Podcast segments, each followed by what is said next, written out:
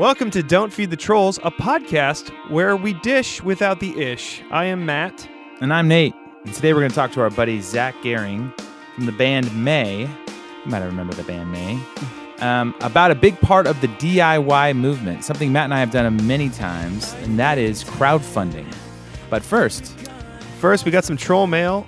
Nate, you threw it out there the other week. You wanted to hear from maybe our youngest and our oldest listener, and I think we might have found the youngest, which I feel a little bit weird about because I feel like now we have responsibility to speak to this person and a little nicer. He wrote us an email. Dear Matt and Nate, my name is James. I'm 16, maybe youngest listener. I live in Idaho. I discovered you through a small group leader at church and have listened to all your episodes since number 4. Can you believe a small group leader at church would recommend us, Nate? Yeah. In Idaho? Funny. This guy, very progressive. I really credit you guys with getting me into podcasts. Might be Jake. Could be. And I listen to over 30 now. I've grown up in a very conservative Christian household. Me too, man.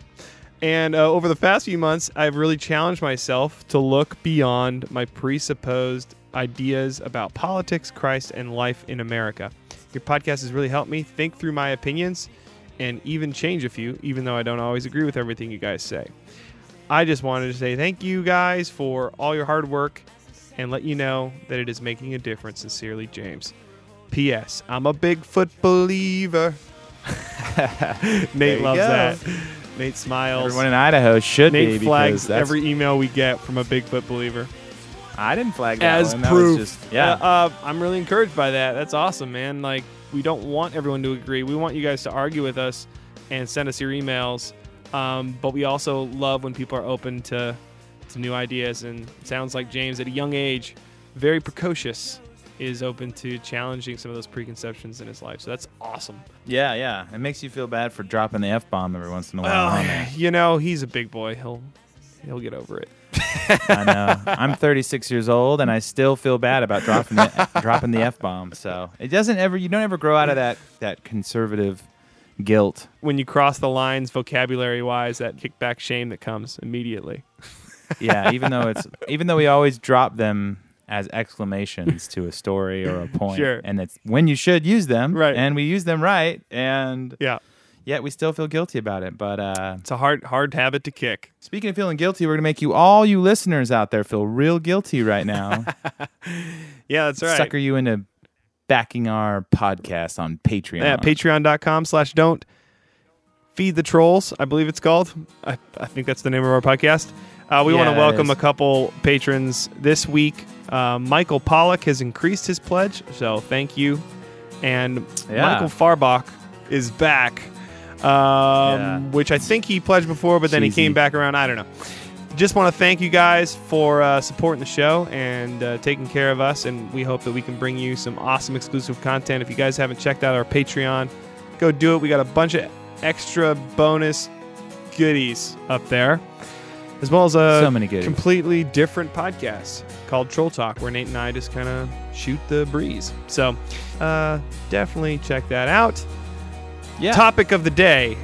There's a lot to talk about, so we don't have to dilly-dally for too long because we had a great talk with Zach. We did have a great talk with Zach. Zach wrote his master thesis on crowdfunding and how it changes the relationship between artist and fan, and it was really intriguing stuff I'd never even... I've done, a ton of crowdfunds for Classic Crime and for BC Music, and I didn't think about a number of these things and how the dynamic had changed, and so it was really thought-provoking. I really appreciated Zach's insights, and we think you guys will too, so listen on and we'll welcome Zach to the podcast. I've been waiting for something. I've been sitting for too long. I've been waiting all tonight. This one last try goes on and on and on. I've been waiting for something. Welcome to the show, Zach Gehring, guitarist for the band May, who recently you did your senior thesis on crowdfunding, which I participated in. And Zach, you're kind of like Matt, where you're not shy when it comes to expressing your views on Facebook, which makes you a great guest. So I guess I can start off by saying, why did you do your senior thesis on crowdfunding? I got my master's. It was a master's thesis. Master's thesis. Yeah. Sorry. I just got to clarify. And I did it because, well, I grew up playing music, you know, when I was in high school and when I was in college, and before I quit college initially to play music full time, I was touring during the summertime, and I was using my own money with the band that I was in. And so I came up in one culture. I'm 35. So, you know, this is probably late 90s, early 2000s, you know. And we were using our own money to do this. Everything was self-funded. Yeah. Whether it be through parents' money, work money, playing shows, what have you.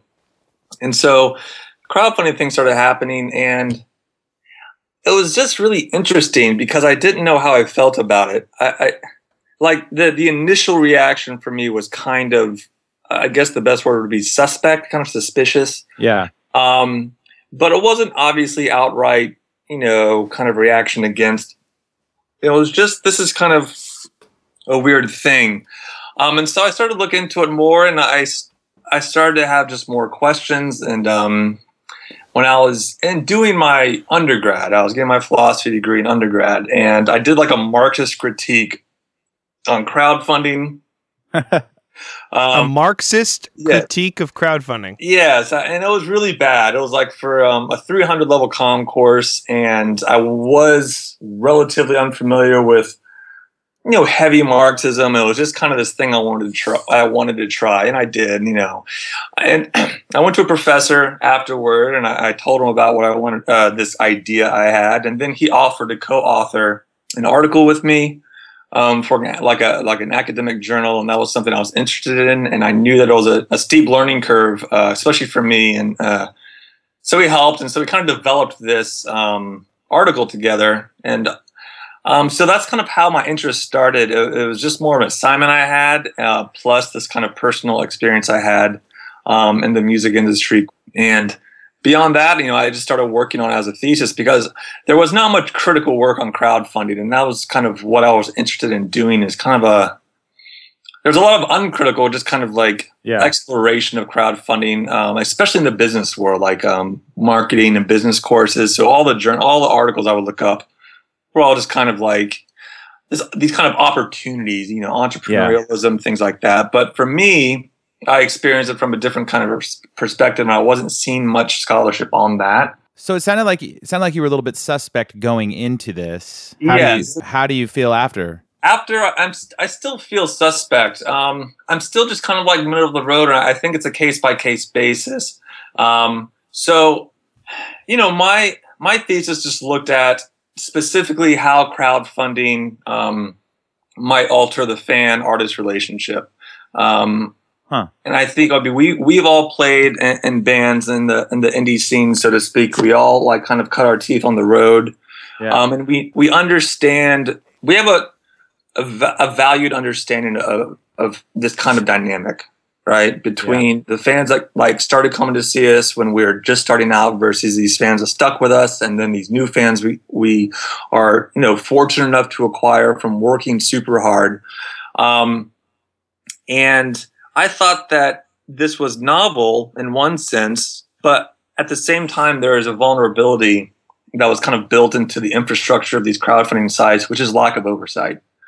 And there's also this these values at work that are able to be exploited if you're an artist. So all that to say, I was interested in how the fan-artist relationship might develop. I was interested in the vulnerabilities that might be inherent in this kind of relationship. But within that perspective, I was looking at the artist side of it, because there's fan engagement, which is one of these things where you just say, okay, well, of course I like this band, and I'll give $10, I'll give $20, you know, to see what happens. It's just a good faith thing, you know, and this faith has built up over years. And so I started to see this idea being translated in a way that I thought was disingenuous. I thought that was potentially manipulative. I thought the value systems got really screwed. Are you talking about specifically when it came to bands who like maybe asked for things that they never planned on or intended to fulfill? That sort of like exploiting trust of their fan bases? That happens. And for me, I wasn't trying to investigate that. Because I think those are easy ethical breaches, right? There's really no way around. My interest is more if you're, you know, I grew up paying $15, $20 for a CD. I grew up paying like $20 for a show. I saw Dave Bazan do a house show for like $15. But on crowdfunding, I would see, and this is, I don't know if any of you crowdfunded. I have personal friends that are crowdfunding, so I want to say I'm going to say things that some of my friends might be guilty of, but we're both guilty. No, I mean I've crowdfunded my own project, so okay. It's not about like you shouldn't crowd. It's just like how do you use this in a way that's going to reward your fans in the most legitimate way, right?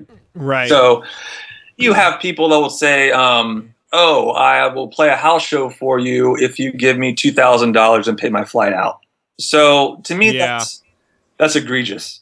Right. Basically because I know that, I mean, I've seen one of my favorite artists of all time for $15 down the road, you know? And so I'm not saying that you can't ask for more than whatever, but if I'm also saying that, look, I know that this doesn't cost you this much money. And I know that if you want to get out there and play, then you might just ask for cost to get out and play for free. Or you might just ask for $200, you know, or a place to stay while you're out there. So the Marxist critique would be that's like price gouging. Yeah, it's just... profiteering or... But then on the other side, I mean, if you're making a critique that's based on price... then that varies based on what people are willing to pay for it.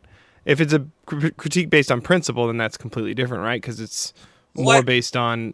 Yes. Yeah, go ahead. I feel like I'm following your question, and correct me if I answer incorrectly, but in that sense, okay, so you have this approach that says, okay, number one, there's this philosophy going into this idea. These fans are giving freely, right? They're not being... forced into paying, offering this money, right? So there's one approach that says, well, let's see what we can get. Let's ask for this much. If we don't get it, we don't get it. Right. I just think that's a backwards approach because on the other hand, if we're going to speak about this kind of dependency, this urgent dependence on fan donations, you know, then there's larger economic and industrial constraints and contingencies at play in recent years, right? You have this kind of dismantling of the industry and the new media technologies we have. So there, in one way, it enables artists to do things more liberally without relying on these third parties that have traditionally exploited artists, right? So there's that, there's that thing. But then there's other side of it where the artists can now... They set the market price, right? I think...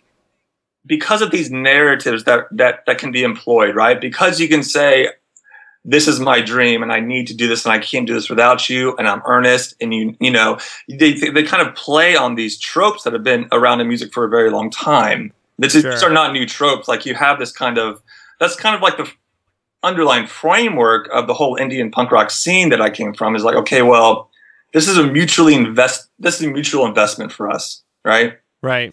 And so that kind of idea is used in the sense of we're creating narratives and then it's employed in a certain way that actually, I would argue, can disempower the fan more so because the fan really has no easy legal recourse to come after artists that they feel have done them wrong in some sense. And these things are very subjective, right? So I'm looking at genre, because in the indie genre, it's different than the hip-hop genre and the country genre. Right. So there's a lot of things that are in play. And so I'm not trying to generalize at all. I'm just saying that in my experience, I see this thing happening and it's turning out this way. There are problems within it, that need to be addressed for sure. And there's also, you know, if a crowdfunding campaign just goes out and it does well, then that's great. You know, I think that fans do feel more involved. But at the same time, I mean, let's be honest, when I say we, I mean the artists, we're asking for money to do something we want to do. And we don't really have any intention of letting these fans in too much in the creative aspect of things or in terms of what we're going to do with this, with our product, right? So there's this kind of thing where we're asking them for money to do something, but we're telling them these things and we're saying these things that are very kind of saccharine and very sweet and very just kind of like that turns me off. Right, so that we can't do it without you, and I need this specific amount, and like, and only you can make it happen. And then we get into the amounts where I do see upwards of $2,000 or $3,000 for certain things that I know don't cost that much, and I know that there's this, so there's this kind of like opportunistic approach to these campaigns. Yeah, a couple of crowdfunding things come to mind. Like Eisley got kind of in trouble because I think in 2013 they asked for $100,000 to just have a tour bus to open up for Say Anything, and I remember that fans went crazy and totally butchered them, and then they kind of like didn't hit their goal, and it kind of fell off. But now you even have things crazier. Like I emailed this girl to try to get her on the show to talk about this, but she raised $30,000 on GoFundMe because her parents didn't support the fact that she had a black boyfriend. So she's raised over $30,000 just for college.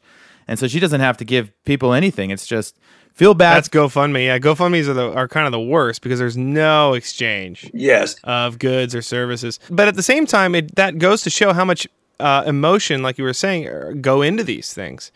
You know, whether negative or positive, how much it appeals to some sort of emotional need or desire, and then how much the language is kind of provoking those emotions. Well, you know, when I was looking at crowdfunding campaigns doing the research, you see similar themes from artist to artist, and this is this theme of passion, this idea of dreams, this idea of dependency, this idea of involvement, participation. I mean, on our end, we understand what executive producer means and producer means, right? Right. Do fans understand that? Maybe, maybe not. Depends on who you're asking. But to charge any amount of money to get a title on a record, that's something that, for me, like, yes, the fan might enjoy that, you know? But for me, like, I just don't, like... Is everything for sale, right? Yeah, is credit for sale? So, you know, it's just this thing where it happened within this context of neoliberalism. It's kind of really this ideology that encourages and kind of enshrines this idea of entrepreneurial work. We're going to do it ourselves. On the other hand, it's a lot of work for the artist if they do try to come through on everything they said. And I think generally artists do try to come through. They're good-willed, you know. So even if artists do ask for like a lot of money, that I don't think I agree with. I don't think they're doing this out of, you know, I would just say that it's a lot of work to do a crowdfunding campaign. And so seeing crowdfunding consultants is beyond me, because like you're paying for someone, you don't have the money to do a project, but you're going to pay for someone to help you do it. I think that it's just a lot of work. A lot of the things that labels used to handle, they don't handle anymore. So if you take things on by yourself, you have to, it's a full-time job, and there's things that you can quantify or commodify, I should say. And there's things that maybe you can't, but I think that you start seeing a commodification of things that should not be commodified, in my opinion. Right. Yeah, so, I mean, I wonder if did you get into the critique of maybe in the fan and artist relationship, maybe the fact that you tier up these exclusive packages to, like, higher dollar amounts, you get more and more exclusive, more and more access to the artist.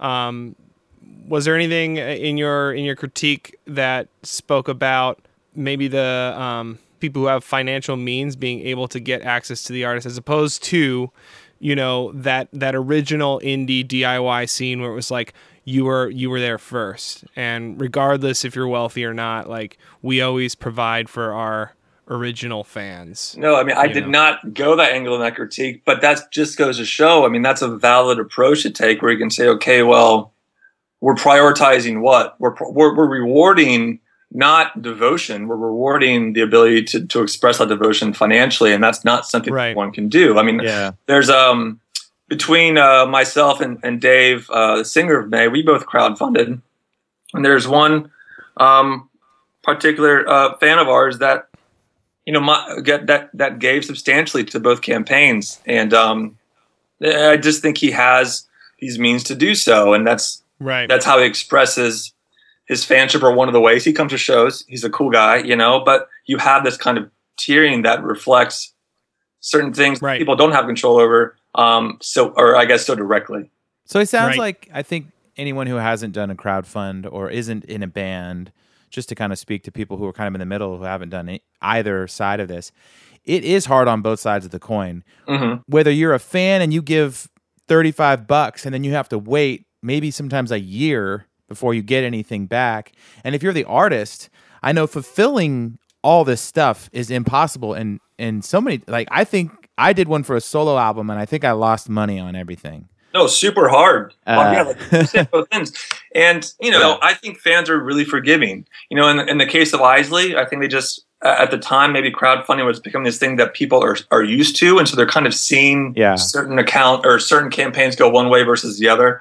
But I think that fans are generally pretty forgiving in terms of how long you might take to reward or send those perks out based on what the schedule you kind of put forth initially. Yeah, as long as you're upfront and communicative. Yes, exactly. I think communication is... But it doesn't even matter how much you communicate, because like I did a record in 2012 and I'm still getting emails from Kickstarter like, so and so filled out their backer report 4 years later. I'm like, I'm very upfront about telling people because I hunt people down. There's people who basically I chase down for like 6 months to get them to fill out their survey, and if they don't fill it out, I'm very upfront about saying like, you didn't fill it out in time, and I'm not sending you anything because I worked really hard. Yeah. To get to, I look up people on Facebook. I message them from my personal profile, friend them if I haven't yet, and so I work really, really hard to get people their stuff. And if they get back to me 4 years later, it's way out of the range of what I'm willing to fulfill. And I think people know that. I think people know that now. They know they kind of screwed up. So, you know, if it's something where it's like they need to change their address or whatever, and it's all within a reasonable time frame, I'll help out. But I kind of want to understand more what you're trying to get to, because I think that's the more interesting part of this conversation. So, like, let's use those two examples that I threw out. This girl, Allie, her parents disown her. She's 18 years old. People just give her $30,000. It's almost like she can't really be held like responsible for like doing something lame, because she just put it out there and people gave her money, versus Eisley, who is kind of exploiting their fans' emotions. Hey, we have kids. We can't really tour anymore. But if you really want to see us, give us $100,000 and we'll come to your town. Maybe. No, I think... Are you saying Eisley's kind of more at fault than this girl? First, I mean, I think GoFundMe is an entirely different platform, and I think we're also dealing with someone who's asking for money more in a direct charity type of way versus Eisley, who are kind of engaging. But it kind of sounds like charity if you read what Eisley wrote for their crowdfunding. That's the thing, but Eisley's a band, and we know that Eisley has had moderate success as a band. We know that they're choosing to tour a certain way that's not necessary, which is, I think, is a big deal. Tour bus. Yeah, for people who don't know, a tour bus costs about $1,000 a day, no matter what. Yeah, I mean, the last few tours May have done, just van and trailer, and we were in a bus before, and so, like, there's just things you adapt to save money, and just embrace the reality of your economic situation at the time, you know? And with the Eisley case, and I think with bands and art in general, you're engaging certain rhetoric that has a lineage. And what I mean by that is art has always had a special place in people's their own lives, right? So it's a very powerful thing, and people are prone to respond in a way. I mean, fans, you think about the fans, the bands you're fans of, or the band, or fans that you have, the bands that you've been in. I mean, it's a powerful thing, and I think that with crowdfunding, it just becomes super delicate because you're taking control of the range, which one thing is a good thing, right? So you don't have to rely on a label, but that removes that third man that you can easily place blame on. I mean, when you think about the structure of the industry before, like, look, it's the label, it's the manager. I mean, I'm sorry, right. I go, I can't do this. The band, you know, you have a structure that allows for this kind of negotiation between quote-unquote authenticity, which I think is a bad word, or at least a problematic term, of the artist versus this monolith in which they have to work in order to bring the fans what they want, right? Right. So now, since the labels have just kind of like been radically kind of restructured in terms of how they work, it gives the artist more freedom. You know, I'm going to put this song up by myself, and I'm going to put it on SoundCloud, and I'm going to do this. So there's a lot of new liberties in there, but it it puts a direct, you bring the fan in a very direct sense that they weren't a part of before. And so you are engaging a certain relationship and exploiting. And I don't mean that in like the intentional negative sense. I think you're utilizing the relationship for a certain end. And that end, you know, like, okay, let's say I do crowdfund and let's say I raise the money to record and mix and master all on crowdfunding back, you know? And then I sign to a label with the record that they funded. And that deal includes points, obviously, for the label, but the fans don't get any of that kickback that maybe if the record is successful, right? Now we could say, okay, well, you know, that's not my responsibility. The fans knew what was going on. Yes, you know, of course. But sure. I just think there's... crowdfunding has been, it's kind of been normalized in one sense. I think people just kind of crowdfund. You know, I think it's just like, it's one of the first things you think of maybe these days in terms of how to fund a project. Yeah. But now there's equity crowdfunding. So people are trying equity, to, which is a big deal. You know, this whole they're financializing it. They're kind of getting legislation involved. Yeah. Seed invest. I just got this thing. I bought some jeans through like Instagram and they sent me some seed invest, equity thing where you can buy stocks pre-IPO or whatever. Weird. Like that's the learning situation. Like I don't have that kind of knowledge to even know what that really means. Right. And I have been reading, I read an article the other day about how this is kind of causing some kind of confusion. There's like there's not sufficient oversight for these kind of equity buy-ins. Yeah. So go back to the GoFundMe thing. I mean, when Michael Brown was shot in Ferguson, supporters of I forget the cop's name, Darren Wilson, started a GoFundMe campaign to pay for his legal fees, so to speak. And then Michael Brown's family started one to pay for his funeral fees or associated costs. And so now we're getting into this kind of political, pseudo-political situation where in one sense, these are political opinions and social issues expressed through this website. Well, at the same time, the website really offers no recourse. You know, there's questions of the legality of actually using crowdfunding private funds to pay for an officer's legal fees. So there's these, it becomes like a stage of performance. In one sense, you have this money being transferred that really is not going anywhere. I mean, there are articles that kind of try to trace where the money was actually going for the Darren Wilson funding, and they couldn't really find it. It was kind of linked to various organizations. Right. So there's a lot of issues. I mean, GoFundMe is an entirely different beast because I think, like you said, Nate, there's really – you don't have to give money back. It's just asking for money. People are asking for college. People are asking money for doctor's fees. So it really reflects a lot of things. But I've even seen him like – the weird thing is when it goes like third party when like I saw this one where this guy walked to work every day 10 miles and then somebody found out about it and started their own GoFundMe for this guy. And then next thing you know, he raises $250,000 because he walks to work every day. Yeah. And now this guy's, you know, this guy's like, is this my money? Is it coming to me? And then what do? I have $250,000 that I'm now accountable for. I got to pay taxes on, and you're gonna ruin people's life with all that money. No, exactly. Like these questions are raised, and I haven't really seen much about it lately. I saw an article today about scams through crowdfunding. I also see a lot of academic research being crowdfunded. I did a short kind of field question for a website when I was doing my studies, and you know, you have this one thing where, well, let's crowdfund academic research, but what does that reflect? It reflects the fact that grant money is really hard to come by. And so maybe if crowdfunding for academic research takes off, then the states and the federal government might say, okay, well, there's less need for academic research funding, which is a problem because there's a lot of infrastructure built into this kind of rigorous vetting of academic research that you don't have when you crowdfund because it goes private.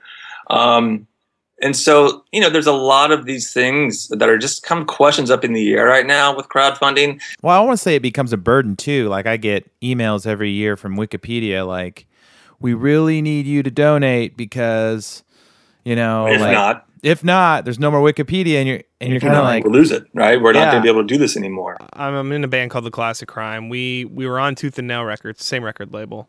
Yeah. As you guys, and so we parted ways with a label in 2010, And in 2011, it seemed like crowdfunding was kind of taking off. I think I remember seeing the Five Iron Frenzy one, which they got like $200,000, mm-hmm. You know, which seemed super driven by nostalgia and all that. But it seemed like once the crowdsourcing systems were in place, once Kickstarter was there, people seemed to flock to support the campaigns and the products they cared about. I mean, this is before, you know, there was issues of like, oh, wait, I never got my CD, you know. Mm. But it just seemed like people were all about it, all about like getting rid of the middleman and kind of being that direct to fan, having that relationship. So we did it, and we asked for $30,000, mm-hmm. which a lot of people were like, that's a ton of money, but we thought it was less than half of what we would get for a record to do a record on Tooth and Nail. So we figured we could do it for less than half of what the label would put up as far as a budget goes. And there was no problems because in 24 hours, we sold enough packages to meet that goal. Okay. So as soon as we came out, we sold enough packages to meet that goal. And it was like, oh my gosh. And then suddenly, and this is 2011, it kind of blew up online as like a story, like this band overnight, you know, raised $30,000. And then there was like a backlash of people who didn't know about us and weren't fans of us, but were like, who are these people who think that they need $30,000 to make a record? I can make a record in my cousin's basement for $100. You know, and so like everybody was weighing in critique, and we got like trolled super hard on our Facebook page by like people who thought like music should be free. It was like more like an East Coast underground pop punk scene that was like you burn CDs, you give them out, like that's the scene. And I'm like, I'm sorry, I'm not from that scene. I don't know the code of ethics. I've never agreed to that. That's unrealistic, honestly, you know? I lost sleep over. Like, what should have been a celebration. A huge shot in the arm because we thought our band was over. We were like, this is going to be our last record. Mm-hmm. We'll just do it. If we can raise this, we can take the time off work. We can put it out, fulfill all the packages. Well, we ended up raising $86,000 on the crowdfund, which seems like a lot of money. But then, of course, you know, half that goes to fulfilling and manufacturing and the vinyl and everything. It's like everything's like a $10,000 chunk. Yeah. You know, and then everyone was like, well, what are you going to pay yourselves? And I'm like, well, nothing, because I feel obligated that everybody gave this money to like make this product. So, I got like Ted Jensen from like Sterling Sound in New York, who mastered the Eagles, to master it, you know, because I'm just like, well, I got to spend the money on the record. So when it was all said and done, we physically shipped everything ourselves. We packed everything up ourselves. Like, I was very intentional about making sure that like everything was done right. Yeah. And it was overall, it ended up being a really rewarding and fun and hard but like good experience, and the fans seemed to be really into it, and the band was like, wow, it looks like we can do this. Like, and my worry was maybe crowdfunding isn't like a long-term thing, but right now, like, as long as it's working, we can make records. Yeah. And it seems like people love this exchange. Yeah. But you might have a problem when, like, you know, your Five Iron Frenzy and all of a sudden $200,000 rolls in, and then the band members start fighting like, hey, where's this money go? Who gets this money? Yeah. You know what I mean? Well, I mean, yeah, I say the record budget gets the money. Nobody takes it. Yeah, but it. Five Iron Frenzy's not going to spend $200,000 on an album. They're just, if they do, they're just not very smart. So, they're the best sounding Five Iron Frenzy record ever. Tom Lord-Alge mixes the new Five Iron Frenzy. It's funny because you mentioned the problem of too much money. I mean, I think that's a problem that Amanda Palmer ran into. That she was obviously kind of like a groundbreaking, notorious case study for crowdfunding. Didn't she raised like $1 million? Yeah, and she was asked for like $500,000, which number one is a lot, and then she made like $1 million, and she got a lot of heat for it. But I think, Matt, you bring up a good point. I mean, at the end of the day, I mean, look, if you're crowdfunding, then this exchange involves your fans and what you want to do. I mean, that's a focus that needs to be retained. And I think when you talk about this kind of obligation you feel, whether or not that was aggravated by what you were seeing people troll you with, and maybe you felt, this is me projecting entirely, so don't think I'm trying to read into you. No, but I'm reading it. So maybe you felt, you did sort of feel guilty. Maybe this stuff kind of. I did. Yeah. Yeah. know, and so you start doing this thing where I think everyone who does one feels guilty. In some regard. Well, no, I felt like it was so successful so fast. I was not expecting that. I was expecting it was going to go 30 days and we were just going to creep over our edge at the end. And then we were going to just fulfill this smaller thing. And it ended up being 3 times what we asked for. And I was like, I can't stop it. It's like, it goes for 30 days. It's like people keep buying packages. And I feel like people hate me because other people are I'm not holding a gun to their head. They just keep doing it. Yes. So, and but I think that can kind of facilitate or nurture this kind of new kind of engagement with your fans, a new kind of hands on. Because you said you kind of like you guys did it yourself. You literally ship that stuff out and package it up. I mean, so in one sense, like you get this kind of like Discord vibe, right? So now all of a sudden, here we are, like, packing this up of ourselves. So these I don't know, that's why I think it's so interesting, because you have these conflicts and these things in flux, and you have the opinions of people that say, oh, well, they should crowdfund for this, but once they ask for that, it's weird. And well, right, someone was so mad. One of the trolls was so mad because basically we tiered up. Like I tried to make the $50 package the most appealing. Like that's the one you get your name in the album liner notes, and you get the T-shirt and the CD and the early download and like all the stuff for $50. Because I figured like that should be that's like affordable for everybody, and it's like I wanted to make it the coolest package. And then up from there, I went to $100. We're gonna do like a limited pressing of vinyl, and it includes everything in the $50 plus something else plus vinyl. And someone was so mad that like, it was their interpretation of that was, you're asking $100 for vinyl. And I'm like, no, that's just the package that it comes in.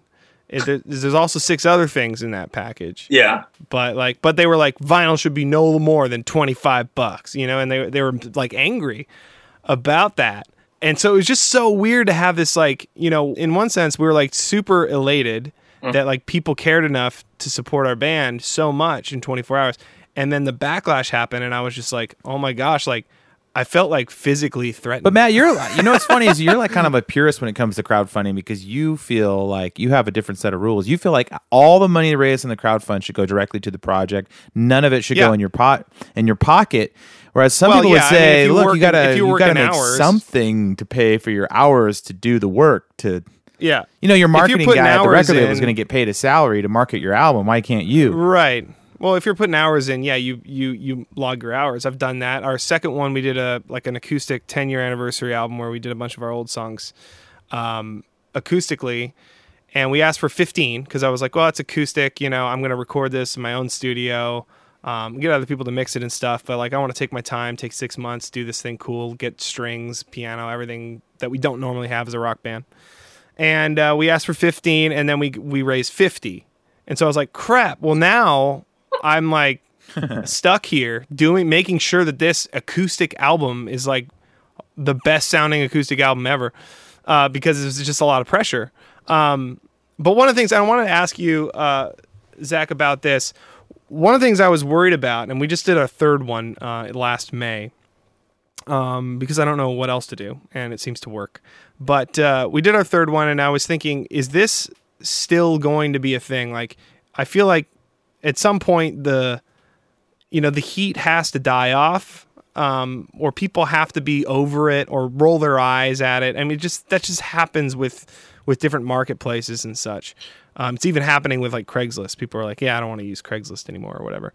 But then we do it, and we do it on Kickstarter again. So we have all our kind of built-in fans. Fans are built in. They have their accounts there. And we asked for 30 again, like we did on the first one. And we raised $99,000, which is basically like $15,000 more than the first one, and about 500 more backers. You've done 3 crowdfunding projects. 3? Yeah. And each time, the first time was what? You raised First time was 86, which was like 285%. The second time was over 300% because it was 50 on 15 asked for the acoustic record. And the third time we asked for 30 and we got 99, which was that is percentage wise not as big, but it's like that's huge. Yeah. That's insane. So I mean, to your question, in terms of your band Classic Crime, I mean, obviously that doesn't seem to be showing the signs of letting up. I think that, you know, is it becoming this thing where it's the way records are funded, right? Is this, you know, maybe so. I mean, maybe I you know, I don't really know how the industry works on the official side anymore. I've been, you know. None of us do.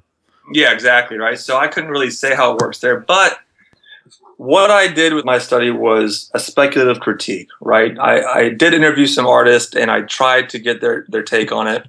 But when it comes down to this exchange, I mean, what I think is most important is what it does to your relationship with your fans and how this kind of trends. Yeah, I felt like the dynamic changed pretty dramatically from one of like a bit of mystery maybe to just more like, hey, here I am. Packing things up in my garage. Yeah, I was going to ask you that question, Zach. Like, and I use movie metaphors a lot on this podcast to explain my questions.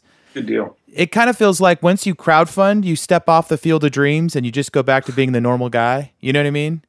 Like before, you're on the baseball field and you're this legend, and it's like, oh my gosh, that's Shoeless Joe Jackson. And then he steps off the field and he's just this dentist, and you're like, and that's why I feel like it sort of goes along the principles of social media, because people want to follow people on Twitter because they see their vulnerabilities, their misspells, their errors, their humanity, right? And that's kind of like crowdfunding. I think that's the appeal, at least, is that it's slightly adorable. It takes the artist off the stage and into your living room, you know, with struggles. Financial struggles are even sort of adorable. Like, oh, they can't make it. Well, I can spend $20 and help them make it. But then what you're saying is, and I've seen this happen with massive like metal bands who like have tons more likes on Facebook than my band. And they do a Kickstarter, and it just, they can't raise anything because they have this propped up, projected, you know, ideal image of themselves that they're extremely wealthy or important or on this pedestal, and people see them coming with their hands out with a crowdfunding campaign. They're like, whatever, dudes, like, you know, you're just greedy. Well, I, you know, but that's where genre comes into the picture, you know, because with the indie scene, I think. There's always been built on this more kind of, there's a sentimentality to it. There is a directness to it where you used to go to shows at VFW halls and there was no backstage. Like this kind of intimate. You just mingle. Yeah. It's a community of artists and fans kind of. Yeah. I do think that crowdfunding can translate that. And I just really think that there's a lot of space for this kind of manipulation to occur. That is interesting that like sometimes it feels like the VFW hall, like the Vagrant Records band, and help them get to the next town, and then sometimes it feels manipulative. Like and like I think this metal band shouldn't be asking for money. They were millionaires, you know. How it plays out on the flip side too, like when it's done, I mean in the case of Classic Crime, if you guys are continually successful, then it can only mean that you're doing something correct with your fans. Right. I'm exchanging goods for money, services and goods for money, and people think it's a good deal. Yeah. And which is the thing that I'm mostly concerned about. Well, because if people think, then that's the stress, I think, in my mind, too, is that if I don't make a great record, and I'm, you know, principal songwriter and the guy recording a lot of stuff, so it's just a lot on my plate. If I don't make a good record, they won't come back next time. Yeah. They'll be like, nah, the last one sucked. And that is completely subjective. So it's so much more pressure because I have to make something that I like, that I think they like. And people are like, do you like not being on the label? And then they're not telling you what to do. I was like, the label never told me what to do. I feel way more pressure now. Yeah. Because I have people's money before I even make it. Well, you definitely appreciate record labels after you do a crowdfund all across the board. You're like, oh. With me, I'd almost rather do it on a record label now. That was my point, the pre-order. What this is, like we get inside, it's just, you know, this is a pre-order, right? Right. And I think that the campaign language should be this kind of idea, like, look, this is going to be a pre-order, and I think it becomes a normalized exchange between the fans and the band. So I'm assuming that you and your fans, you have consistent backers, like in the sense that you have a level of engaged fan that you can rely on, and in that sense, like you said, those are the only people I care about, and I have faith that those people like what I do. And so the ambition shifts. So you're not really trying to build a fan base anymore.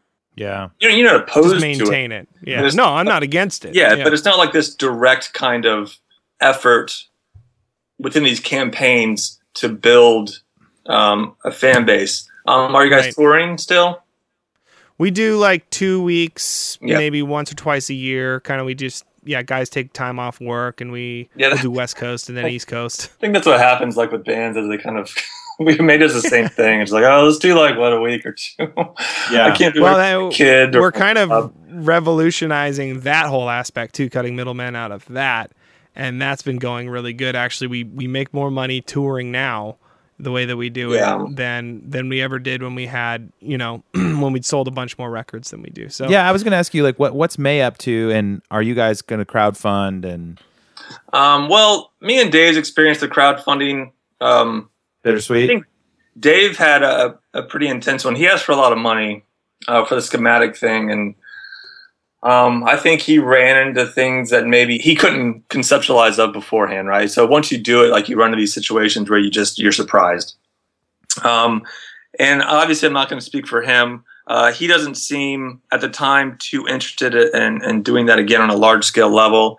Myself, I've crowdfunded my other project, and I asked for like $3,500, and my top donation point was $50, and it was like, I mean, I guess this is just me telling you about the fact that I have crowdfunded in it, so I did want to have the experience and see what it was all about before I actually wrote a whole critique on it. Right. And so I said, okay, well, I'm going to do like $10, $20, and $50. That's all I'm going to do. And it matches the value system that I'm used to, which is like if you go to a show, you can maybe get a CD for $10, a shirt for $20. I don't know. I just try to kind of mirror that kind of that physical space experience. Yeah. And what I did was with the $50 donors, I said, if this record makes money, all right, if I not only recoup, but I start getting money back, then I will send you checks. Split up based on, and I said this, and the thing is, it is kind of humorous because obviously we know we're not going to make money on this kind of stuff, especially if you do it at the table. But it's about the intent, right? But I think there's some symbolism to it that I think is important. That if you say you're going to do this on this record, then you will do it. Now, I started the campaign. It was through Indiegogo. I did a fixed campaign. I don't know why I did Indiegogo. Via Kickstarter, that was just a decision I made. I think Dave had done Indiegogo, so he said, hey, I can help you out. So I was like, all right, I'll do Indiegogo. And I think it was PayPal called me, and they said, you can't. Now, this is before this kind of legislation was passed about equity investment, right? Huh. So you can't send the money. Yeah, they said, you can't promise people money back. This is not an investment. Like, this is a contribution or a donation. And they said, you can do what you want. You just can't word it this way. So I did just the wording. And so I don't think I would have made my mark if it wasn't for the May fan base I could rely on. Right. But I did. And it was an okay experience for me just because I didn't promise really anything at all aside from a record and a shirt. Right. No. So Nate and I are on Patreon. We do this podcast, and people can support or whatever. It's coming out either way. But I get on Patreon and I see a lot of these because it's a different kind of ongoing, recurring crowdfunding thing.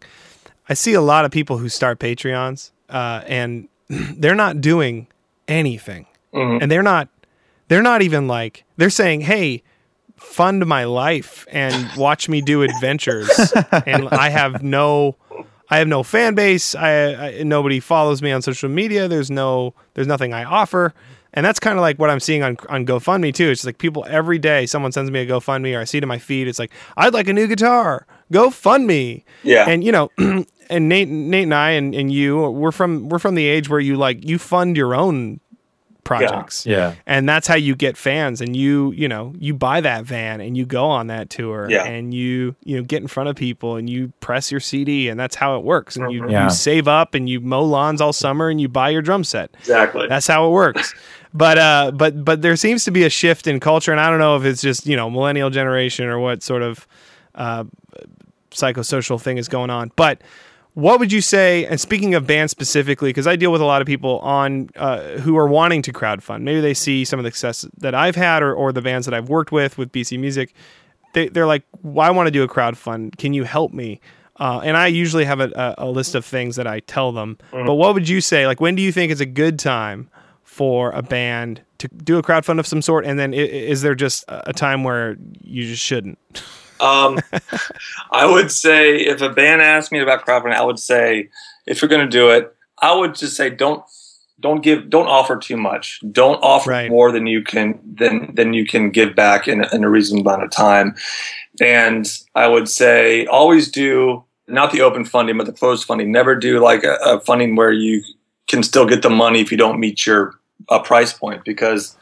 You know, get into a situation where someone donated one of the high amounts to something that you're going to have to now produce and make, and it's going to like skew up your budget, you know? Right. Yeah. Yeah. Like vinyl.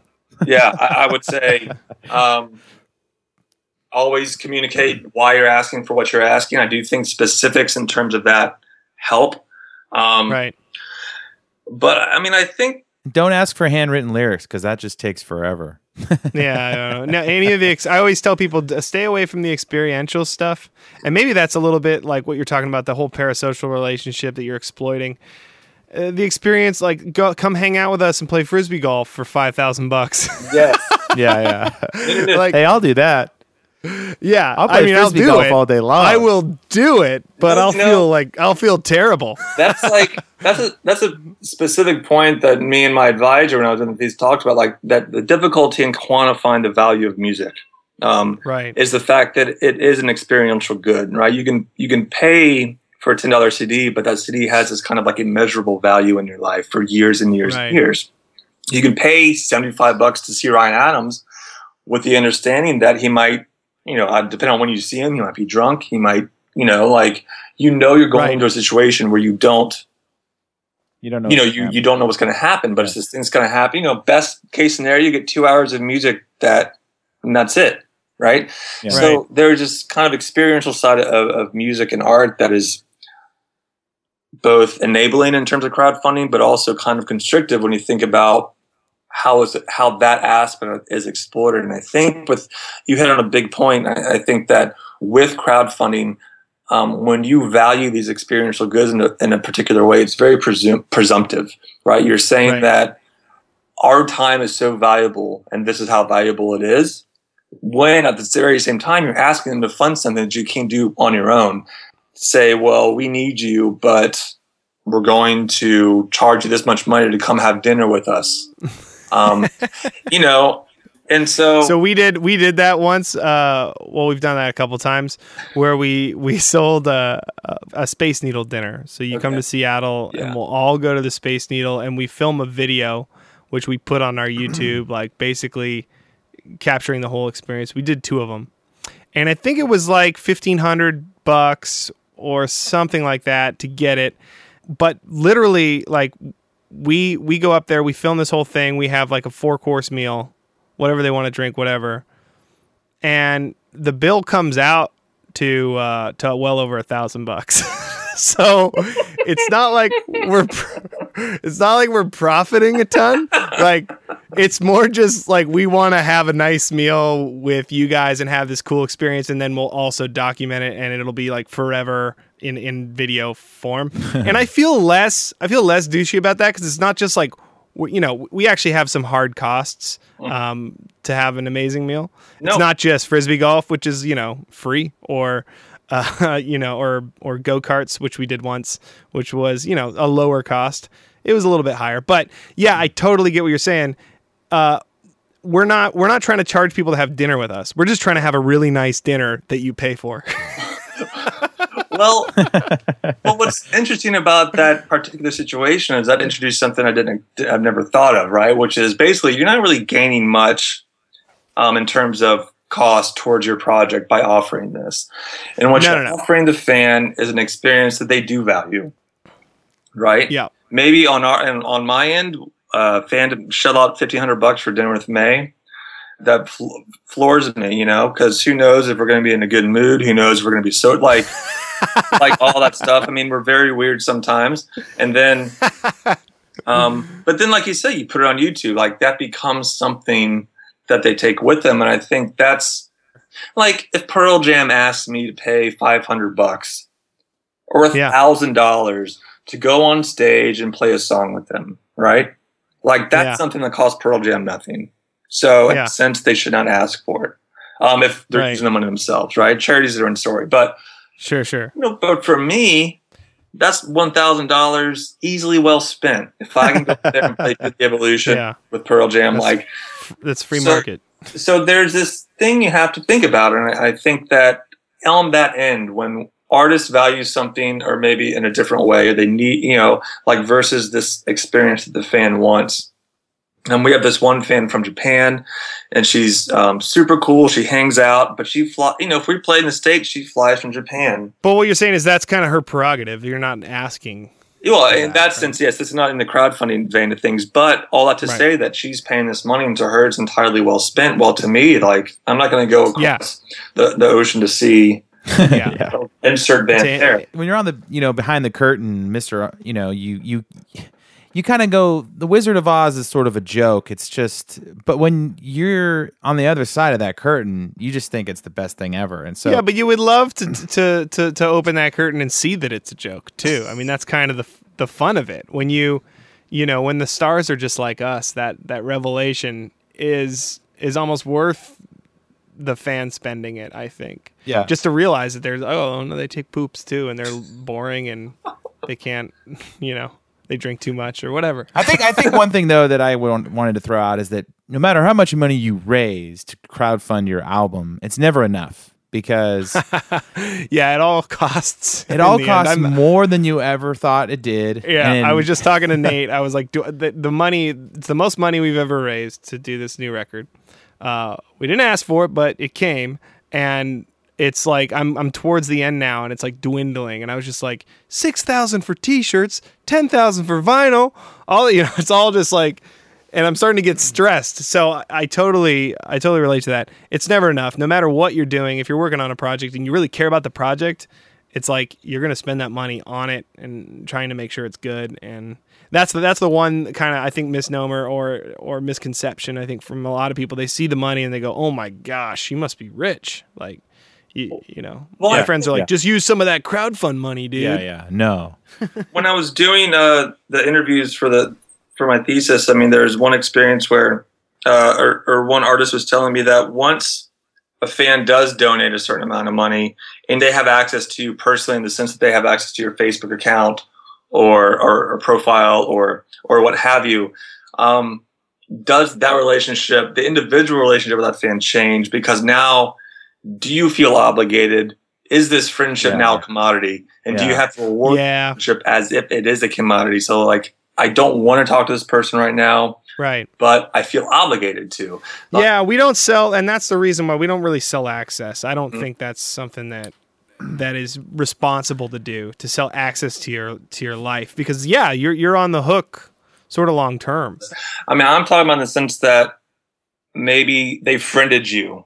You know, maybe your personal profile, it kind of split with your band persona, right? So what that means is like, okay, well, I have a profile and I'm Matt from Classic Crime, but I'm also Matt that is friends with my brother or family, on this profile as well. Yeah. And so the profile is accessible. And so now you have this person all of a sudden IMing you one night. And you're just like, oh, what? Okay, let's talk. So I sometimes I do feel obligated to respond to those, and sometimes not. It just depends on my mood, really. But it is awkward. I so you think of it in a different way. Right. I just think that you enter into this kind of direct exchange, but it's also this kind of idea. Yeah, it muddies up the relationship. Communion. Sure. I think we've all experienced that though. Like, like a fan has certain access to certain things and you're like, oh, that guy works for Nike. I can get free shoes maybe if I talk to, you know what I mean? You kind of think these things and you're like, I mean, we were that band that was like, all the money went back into the band for so long. So it was like any kind of free sponsorship we could get was a big deal because we weren't making anything on top of the expenses. So it was like, if we get free cell phones or we get free clothes. You guys were so good at getting free stuff. Well, you got a free bus. We got Well, that was MySpace. MySpace got us a... Yeah, you still negotiated a free bus. Yeah, we got free cell phones. I had it. We had a couple deals, but I was ruthless about it. I was just like, I mean, that to me is like, I get a raise. Someone paid my cell phone bill this month. That's awesome. And I think we sort of wore out our welcome at MySpace because I was hitting up Tom from MySpace all the time, asking him like, "Hey, can you hit up this company?" And he's like, "Dude, you guys are moochers," you know. Reliant K just started calling us Moochwood. Yeah. Moochwood. Well, you mobilize these relationships in a different way. It does raise weird lines. Is basically you just have these weird relationships. It kind of becomes like, are these my friends? Are they not? And you know, I've been hit up on Facebook by fans, Sherwood fans too, and it's a little bit. I've always lived by the policy that honesty and openness is better than like trying to be scarce with it. But yeah. I also, because of my personality, I have no problem just not responding to people or saying no to people or saying goodbye. Like that's fine. But I'm generally open to like people contacting me and emailing me, and I will if I have the time, I will do a long back and forth sometimes over weeks with somebody who I feel like, I don't know, maybe there is a connection there, which is weird. But I'm also like totally fine just like not ever talking to them again after that. So maybe I'm a sociopath. I don't know. You know, what's funny is that one of the fans that did start hitting me up on Facebook, you know, we have become kind of just like people that talk sometimes, right? So we'll talk about a lot of political stuff or he'll message me. And it's like this thing that's developed into this kind of, you know, just relaxing kind of like, you know, virtual relationship where we'll... It's just so kind of fraught with these questions. What and are these the rules? Situations We're making them up. That kind of precedence. Well, you know, it's funny. This could be another episode, and I kind of wanted to do an episode on this of just like the hierarchy of friendships and the hierarchy of cool and who gets like. There's so many people you can hit up and they won't get back. Oh to you. Yeah. There's people I hit up that are way more popular than me on social media. Yeah. That I know personally that they won't get back or to bands me, that we all went on tour with, and then 3 tours later they're huge, and you text them. That's part of the reason why I have the conviction where I'm like, I get back to people. You're not smaller than me. I will talk. I'll argue with you on my Facebook comments. I will dignify you with taking offense to your stance. But my point is like we've all been on tour. We all have contacts in our phone from people that are like, you know, socially a little bit bigger than us, and every once in a while I know that I've done this. I've texted them going, I don't think I'm going to hear back from that. I don't think they're going to text me back because I'm not in the arena. I'm not cool anymore. I'm not in the scene, you know? Yeah. And I think that's some of this is like from the fans' perspective, they're just kind of out of touch, out of reach. And when you blur those lines, it's just always going to be weird. You know, I one of those people that I've been able to develop a relationship with, is Aaron from Me Without You, or the Me Without You guys in general. And this is neither here nor there. I just saw them the other night. It's one of those things where I was able to kind of, you know, we played shows with those guys over the years. We went to Europe with them, with Coheed and Cambria back in like 2004 or 5.